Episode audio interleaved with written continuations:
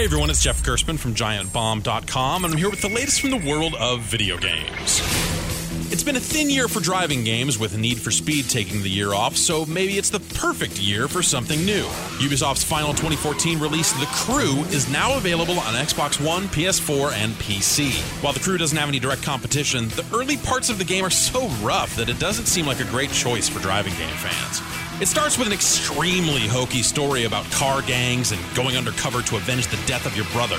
But The Crew is about acquiring upgrade parts and unlocking additional events as you drive around a pleasingly large version of the U S A. It almost feels like a loot-driven role-playing game, like Diablo for cars. It requires an internet connection and hangs some multiplayer options around that, which is fine as long as the servers work. In our early tests, the servers have been a little unreliable. It has neat ideas, but the execution is a bit too shaky for my taste. For more news and reviews from the world of video games, find me at Giant Bomb dot com.